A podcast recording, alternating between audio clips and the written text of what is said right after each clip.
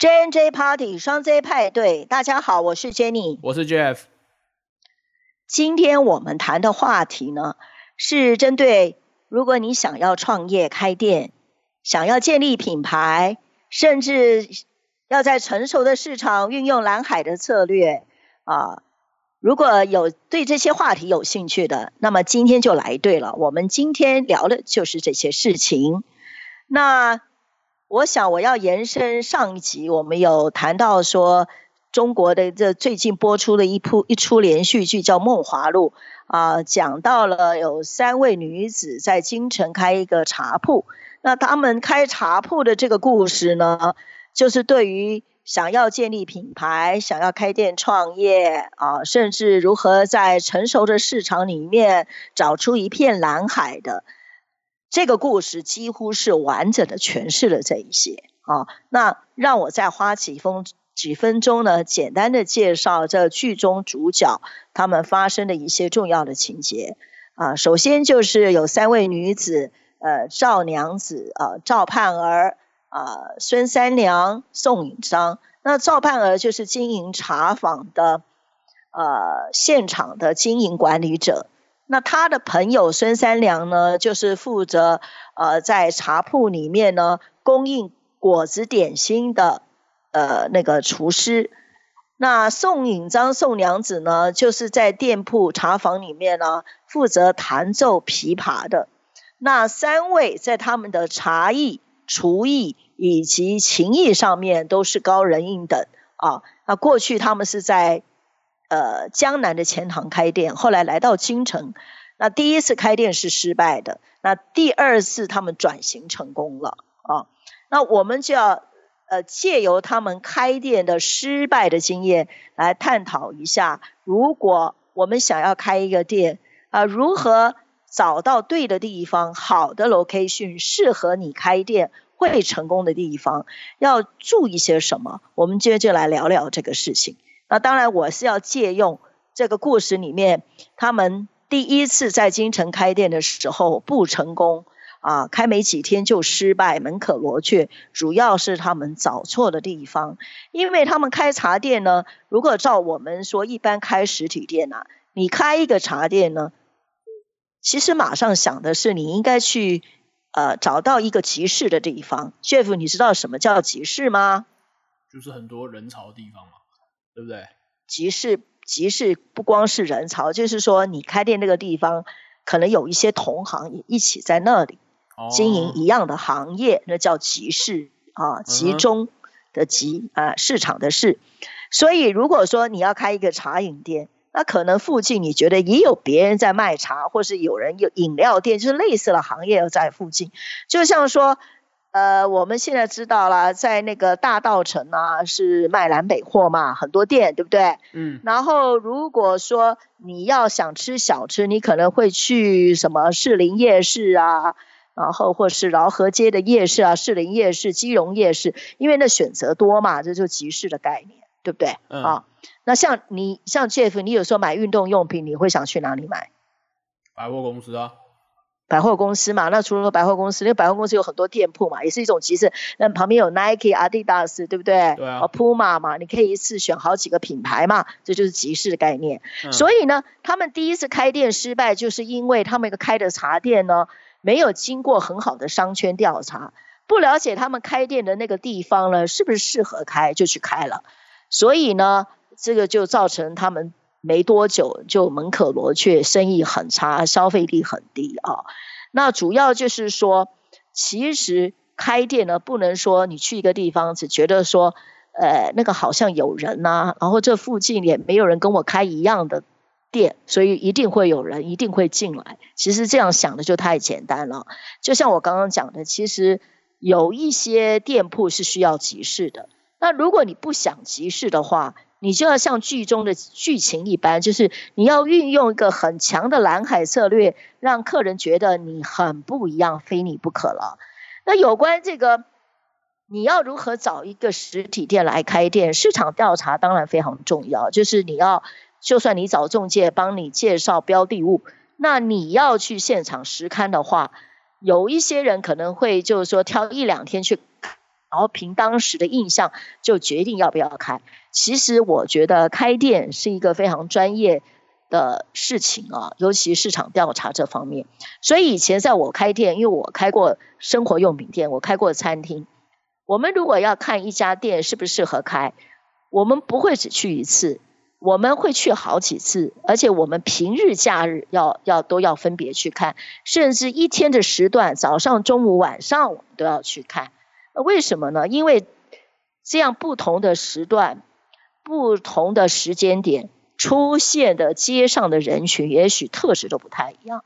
举例讲，你在平日的时候，呃，在街上走的人是当地居民比较多，还是上班族比较多呢？还是呃逛街的人多呢？对不对？然后假日也一样，假日会不会说这个地方平常日因为有上班族人比较多，到假日的时候，甚至当地居民的人变得非常稀少？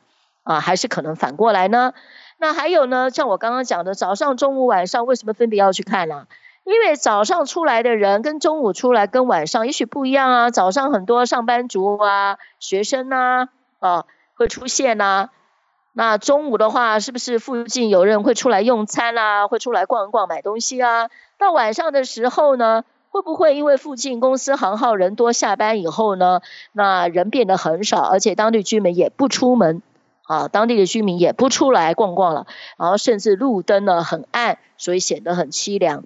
那这样的话呢，这种种种不同的状况都会给你一个判断，就是这个地方在平日、假日、早上、中午、晚上呈现的情况有没有什么不同？那这些不同代表的意义是什么？跟你要所做的行业会产生好的效果，还是反而是一个负面的因素？这就是要想清楚了。对不对？所以不管你开多大的店啊，那我觉得这是基本必备要有的这个知识啊。那另外就是说，如果你觉得这个平日、假日这不同时段看的都差不多了，还有一点要观察的就是这附近的店是什么样的店。像那个剧情里面说，他原先开的这个地方啊，这附近啊没有茶坊。他们要卖茶坊，所以他们是卖茶的地方。他觉得附近没有茶坊，茶坊的话，如果人多都会来喝茶。那附近的店都是什么药铺啊、布庄啦、呃打铁匠啊，然后就是呃就是什么跌打损伤的店啊，好像这种地方跟茶坊哦，就是有一点不太连接啊。那这个可能就是完全不解释，而且也没有这些店跟店之间也没有相乘效果。如果所以呢，如果我举个例，如果我要开一个茶饮店我可能会去注意这个区域里面有没有素食店啊、量贩店啊，甚至是便利商店啊，或者是银行啊，哦，有没有一些知名品牌的一些餐饮店在这个地方？哈。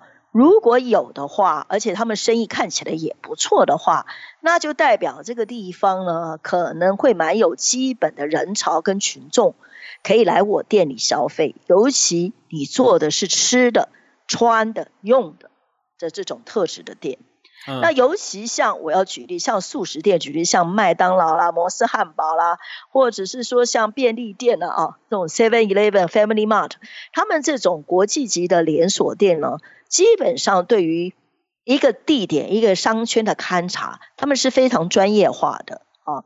那如果他们看上的区域，基本上大概都具有一定的水准。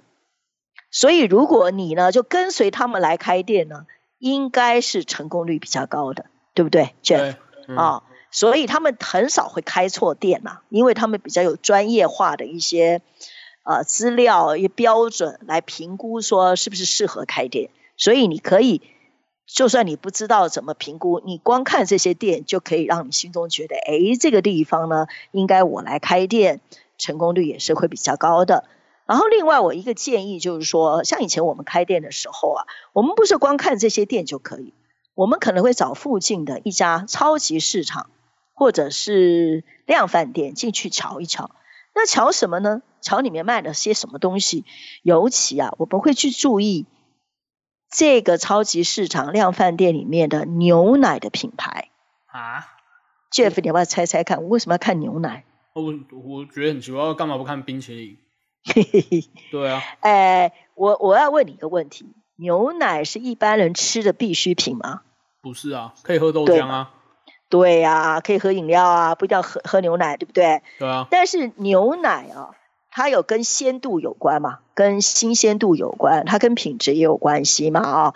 那一般人我们会认为，如果你对于牛奶啊，就是说你一一天正常三餐，然后你又喝牛奶，那如果比较讲究健康的人，可能会对于牛奶的品牌跟选择性，还有它的期限会比较注意嘛，对不对？对。啊，所以如果在超级市场上，你发现这家店有卖很多品牌的牛奶，而且那个到期日都还很久，还刚开始，就是说不会快到期，嗯，那就表示这家店啊、牛奶卖的不错，这里有很多讲究呃吃的健康的品质的这种消费者会上门来买，尤其牛奶非常重视新鲜嘛，所以你看看那个到期日都是还没还没过期，没有快到期，那就表示它牛奶能卖这么多品牌，而且也可以卖的不错。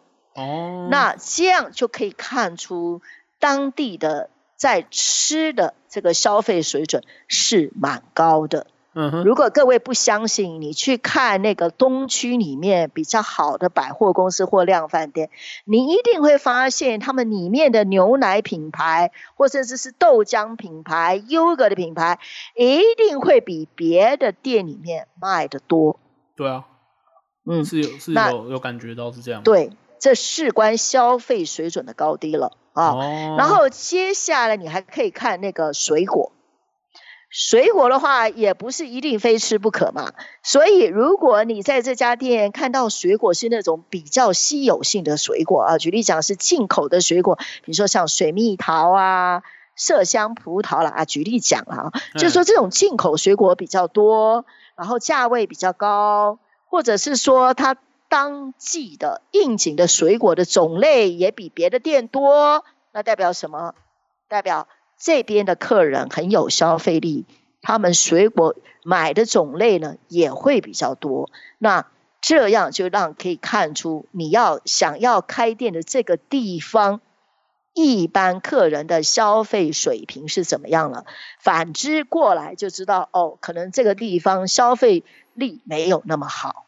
哦，嗯，所以这个是非常简单的一个事情，但是是确却是非常有用的资讯啊，嗯哼哼是你不求人就可以知道的答案。对，哎，那另外呢，就是如果可以的话，呃，比如说你去一个新的城市，你完全不理不了解，比如说你在台北开店，你想去台南，那你可能觉得台南你也没有朋友，你也没有亲戚在那，你对你是那里是蛮陌生的。即便你做了这些功课，可是毕竟南北有差异，也许当地人可能他们的消费的偏好不太一样啊，他们会有什么禁忌？他们有没有特别的哪些地方是特别爱好的、很当地化的一种一种习惯啊，一种兴趣的话，那最好是请那个中介能够帮你介绍当地人来跟你聊一聊。那最好这个当地人他的消费水平跟你设定的是一样的啊，嗯他的生活的习惯跟呃跟生活的一些各方面的水准是你你设定的课程是一样的。也许你就可以跟当地人聊一聊，然后把你想要知道的资讯，啊、跟他们求证一下，有时会有意想不到的收获。嗯，这个我不知道 Jeff，因为你啊北中南有住过，你你可不可以分享一下？因为你在台南住过、求学过，你在高雄工作过，你知道其实是有差异的，对吧？有啊，你就光是你就看嘛，就是如果像高雄来讲的话，就是高雄的高雄有名的店就是他们自己有的，其他地方没有。然后嗯台北就是就是大家都知道的嘛，而且你会发现哦，在高雄，你们在高雄当地的百货公司 shopping mall 哈，都是当地人经营的蛮好，好像北部的这个店去好像没有经营，赢不过当地人，对不对？赢不过当地品牌，是赢不过。对，那那可能我们自己去看都觉得差不多，可是我想啊，这个当地人呢、他可能抓到了这个市场上一些独特的外地人不知道的一些美美嘎嘎哦，啊。那外地来的那个经营的的人呢，他可能认为他全国性都这样做，所以他有很多他的专业化的一些评估标准，他觉得应该都差不多。可是他可能不够了解在地化的一些不足为外人道的一些呃各种怎么巧妙之处吧。哦，哎，所以有时候我们不可以轻估当地人经营的那种呃他们的 know how 啊，他们的经验啊啊，所以。开店呢，如果说你要跨到你不熟悉的地方的时候啊，去询问当地人的意见是非常重要。其实，在《梦华录》这个剧情里面，他们第一次开店根本就没有问当地人，啊，他们就开了。后来是他们失败以后呢，刚好这剧中的男主角就透露说。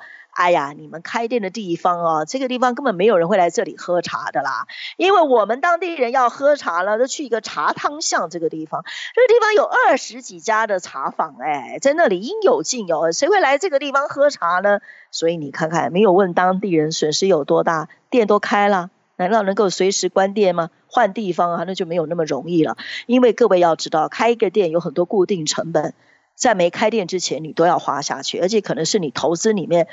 的所有的这个预算里面，可能占最大多数的，就是说，因为你开店嘛，你可能是要店租，或者甚至你把它买下来，或者甚至你要装原料装潢，装潢也也花很多固定的成本，还有原料，对不对？然后另外就是你要雇佣人员的薪资，如果你开店做生意，没生意你要付薪水吧，对不对？没生意你要付水电费吧，对不对？没没生意一样租金不可少，所以。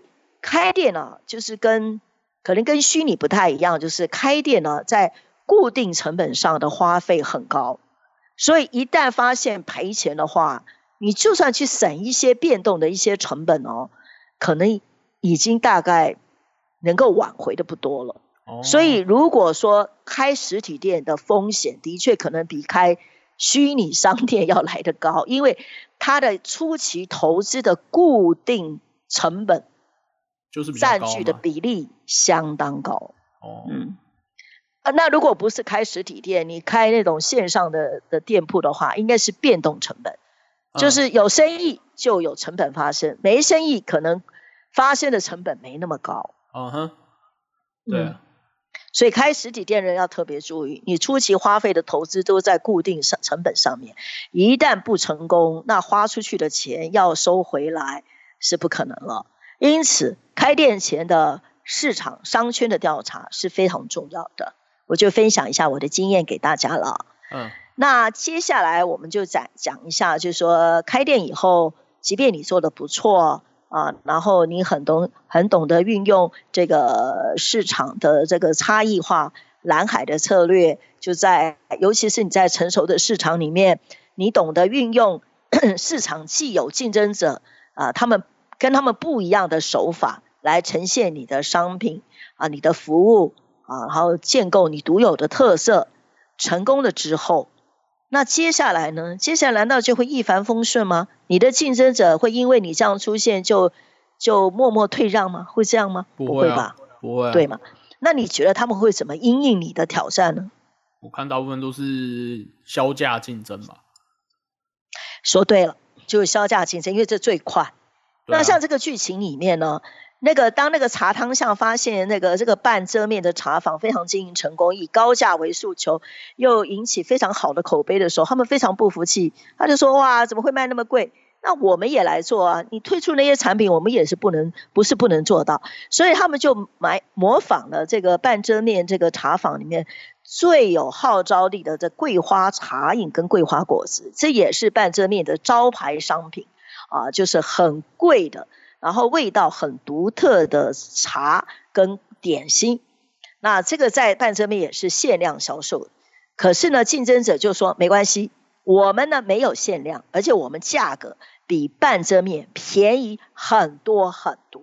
你想这个还蛮吸引人的嘛？哦，就是销价竞争，对不对？对。然后另外呢，在服务上面呢。因为半遮面有找他们的股东啊，就是那个宋张宋娘子这个国家级的琵琶演奏者，在店里面为客人演奏。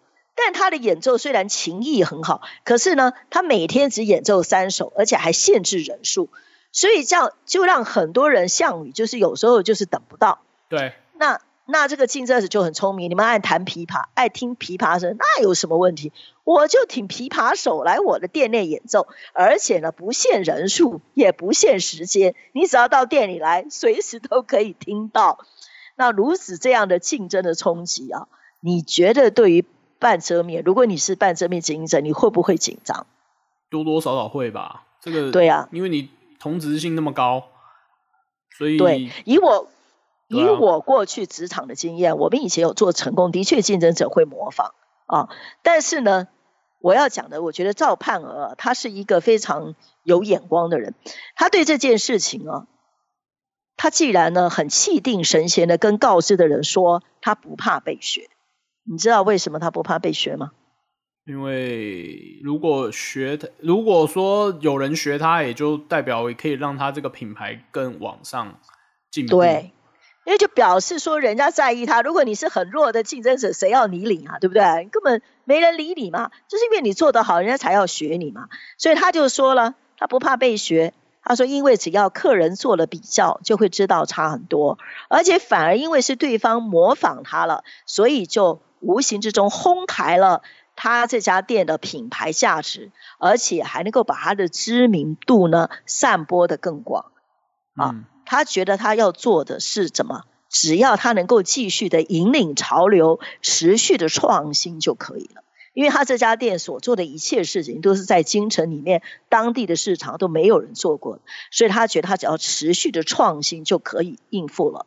对，我我觉得他这观念是非常好的，非常振奋人心哦。在行销上面，我觉得他是一个很会打仗的人，所以他接下来做些什么动作？我们举一下他这个这个实例，他就他就想啊，既然有人模仿他那个果子点心嘛，他就觉得他要立即找人了来支援那个做点子的呃做点心的孙娘子的厨房的工作啊，还要让孙娘子就专心的做研发，专心的做新的果子啊。然后心无旁骛的来做研发，对我觉得这个是很对的啊，要不断推陈出新嘛，让对手呢就永远在后面追赶。是。然后接下来呢，他又觉得那个琵琵琶弹琵琶嘛，本来他这边是奇货可居啊，对不对？呃，但是既然也被别人模仿，那如果对一些不懂音乐的人呢，可能会觉得那一样弹琵琶吗？有什么差别嘞？对不对？然后你那个地方还限限人数、限场次。别的店呢，随时都可以听到，所以对于不懂琵琶的人，可能可能会就会去那个茶汤 茶汤香了。呃，那结果呢，他他运用一个巧思啊，他竟然跑到对手的店去，把那个店里面弹琵琶的人哦，也请来店里面演奏。哎，好，那他用一个什么手法呢？他呢，他就让那个请来的琵琶手呢，就当着客人呢，也是隔着屏风就弹起来了。然后，然后呢？那那个老主顾就说：“哎呦，今天很特别啊，什么没有现场这就让我们听到了？然后听的人当然有的不是那么懂嘛，就说：嗯，今天这个弹奏的宋娘子弹的不错啊，这首曲子啦，嗯，蛮好的。啊，其实不是宋娘子弹的啦，是那个呃，外面请来的。嗯，对。那结果呢？呃，这个外面请来弹完之后呢，赵盼儿就叫。”宋娘子呢，接着就弹奏一样的曲子给客人听，嗯，就客人一听呢，就觉得哇，怎么同样一首曲子，怎么弹的不一样啊？而且更好听了耶！结果弹完之后呢，就把屏风拉开，大家就看到哦，这最后弹的人是宋娘子，就是呃脸上罩着薄纱的女子，就是宋娘子。那另外一面，刚刚原来那个人弹的呢，也屏风打开了，哦，原来是外面的新人。然后呢，赵盼儿就让这两两方的弹奏者见面，结果竟然呢，这个外面请来的人就跟宋娘子呢就拱手作揖，说他觉得宋娘子的琴艺真的是非常的精湛，他很佩服，他希望能够拜宋娘子为师，继续在琵琶的造诣上更加精进。那这一幕，这个是剧情吧？我靠，正常人怎么会怎么会可能这样？当然这是有一点夸张了，不过他主要讲的就是让让客人知道，不怕你货比货吧，只怕你不是货啊。我那两个对照，你就知道谁行啊。这有点像那个盲测，你知道？以前啊，我曾经做过饭店的采购啊，我们以前就有盲测，就是说，如果你你要挑一。一个好的咖啡豆，对不对？那如果你你在你你在知道这个品牌情况下喝它，跟不知道喝的情况下，可能评分会不一样，叫盲测嘛。所以我们那个时候。就会有时候这供应商供应我们很多不同品牌的进口咖啡豆，但是呢，我们喝起来可能觉得差距真的有那么大，那我们就会找那个我们饭店里面啊，这个这个餐厅里的经理啦，或者是高阶的主管啊，就一起来测试。那我们就煮咖啡的时候不让他们知道这是什么品牌，然后要他们喝的就在几个评分标准上写下他们的分数，然后最后平均分数最高了就选出那个咖啡豆。然后采购这个品牌，这叫盲测嘛，对不对？对。那所以呢，这个方式是最客观的，就是说，如果你真的是好东西，就是撇开品牌不谈，立刻看，就让让客人亲身体验。那我觉得赵盼儿他这个这个，他让两两个对手一起先后演奏，就是说撇开这个宋娘子，她是不是国家级的演奏者？他就是撇开他。让客人你自己，你只要稍微懂音律的人，你一听你就知道了。这临场的经验，你就自然知道。难怪宋娘子的这个这个情谊啊，是应该更被推崇。嗯，所以这个这个行销手法也是还蛮厉害的。哦，嗯嗯嗯嗯。那当然了，这个这个有关他在英印竞争对手上，他已经打了一场漂亮的仗。他把他的他的 partner，无论是孙娘子、宋娘子啦，都已经。在市场上呢，他已经做了一些应应的对策啊，非常的好。那后来呢，他就继续经营下去。那没想到那个茶汤巷里面呢，有一个老字号的茶坊的老板了，一个老先生呢，他就很不服气啊，他就说：“我就不相信了，这一个年轻小丫头呢，这经营会比过我？我经营茶坊这么几十年了，既然呢。”真的是所谓的强龙不压地头蛇嘛？他就很不服气，就就上门踢馆，你知道吗？嗯，他就他就到了赵盼儿的店里面啊，然后就说他当场要跟赵盼儿比茶艺啊，看谁厉害啊。他们叫俗称叫斗茶，叫斗牛的斗，叫斗茶。然后特别呢，请现场有那种懂茶茶艺的那种文人雅士来做见证跟评比，你知道就找裁判嘛，哦，那。那他们评分是是用这个这个古老的他们的评分标准啊，我我也不是很懂，不过我就就抄下来，他们就有三种标准，就一个汤色，第二是水痕，第三是茶味。所谓汤色就是那个茶煮出来的颜色啊，第二个就是水痕，就是在那个茶汤上面呢，用水啊把它画出这个这个这个痕迹，就是等于作画一样。就有点像咖啡上面的拉花啦。哦，你知道吗？哦，嗯，然后这个也是个评比标准，然后第三是茶味，就是茶的味道啊，所以他们根据这样子呢来做评比的标准，那看谁在这三个分数里面分数里面赢的最多，谁就是赢家。那我讲最后的结果，最后的结果是赵盼儿赢了两项，啊，是，可是我特别要讲讲述这个过程，就是。最后一项的茶位的时候呢，呃，其实是快要两边一样，只差一票，所以呢，有一个举棋不定的评鉴者呢，他有一点犹豫，他想要投给赵盼，但是他觉得那个老老板也不错，他在犹豫之中呢，他最后决定走向赵盼那他就是关键性的分数，所以赵盼儿就是因为赢了这一个，所以。就就就全胜了。那有人就问这个最后这个关键的评分者说：“你为什么要选择赵盼儿呢？”他就说了一段我觉得非常有意思的话。他说：“老老板的茶艺真的是登峰造极了，无人能比了。他擅长的这个这个茶坊这个茶味呢，说这个这个以他所喝过的茶里面，那真是登峰造极了，他已经做到非常极致了啊。”那赵盼儿的茶呢，是有它独特的风味。可是他说，老老板的茶呢，他只要在京城，就算不喝到老老板煮的茶，他也可以在别的地方喝得到。可是赵盼儿煮出来的茶，除非他来到半遮面，要不然在京城里面是没有人可以煮出这么有独特风味的。的东西了，所以你觉得赵盼儿是赢在技术吗？品质吗？还是赢在什么？独特性嘛。对，他赢在创新，就他独独特性，他与众不同。所以我觉得整个看他这个这个经营这个茶坊啊，它的赢的关键就是在创新，它是彻底的把蓝海策略啊，蓝海策略做得非常非常的极致了啊。那那当然，我觉得这个故事虽然剧情啊难免稍微夸张一点，但是我觉得它的核心要展现的精髓的价值。我觉得这是非常符合市场的行销的竞争，市场的竞争，市场的运用蓝海策略里面，我觉得他讲的非常深刻，所以很值得我们朋友啊，可以呃把这出戏呃有空有兴趣的话看来来看看这样子，就我觉得就跟大家分享到这里。那我不知道啦，就是说这是这是以一个古时候的故事嘛，你就来来来诠释一下。怎么样开店创业？怎么建立品牌啊？尤其是一个独特有竞争力的品牌。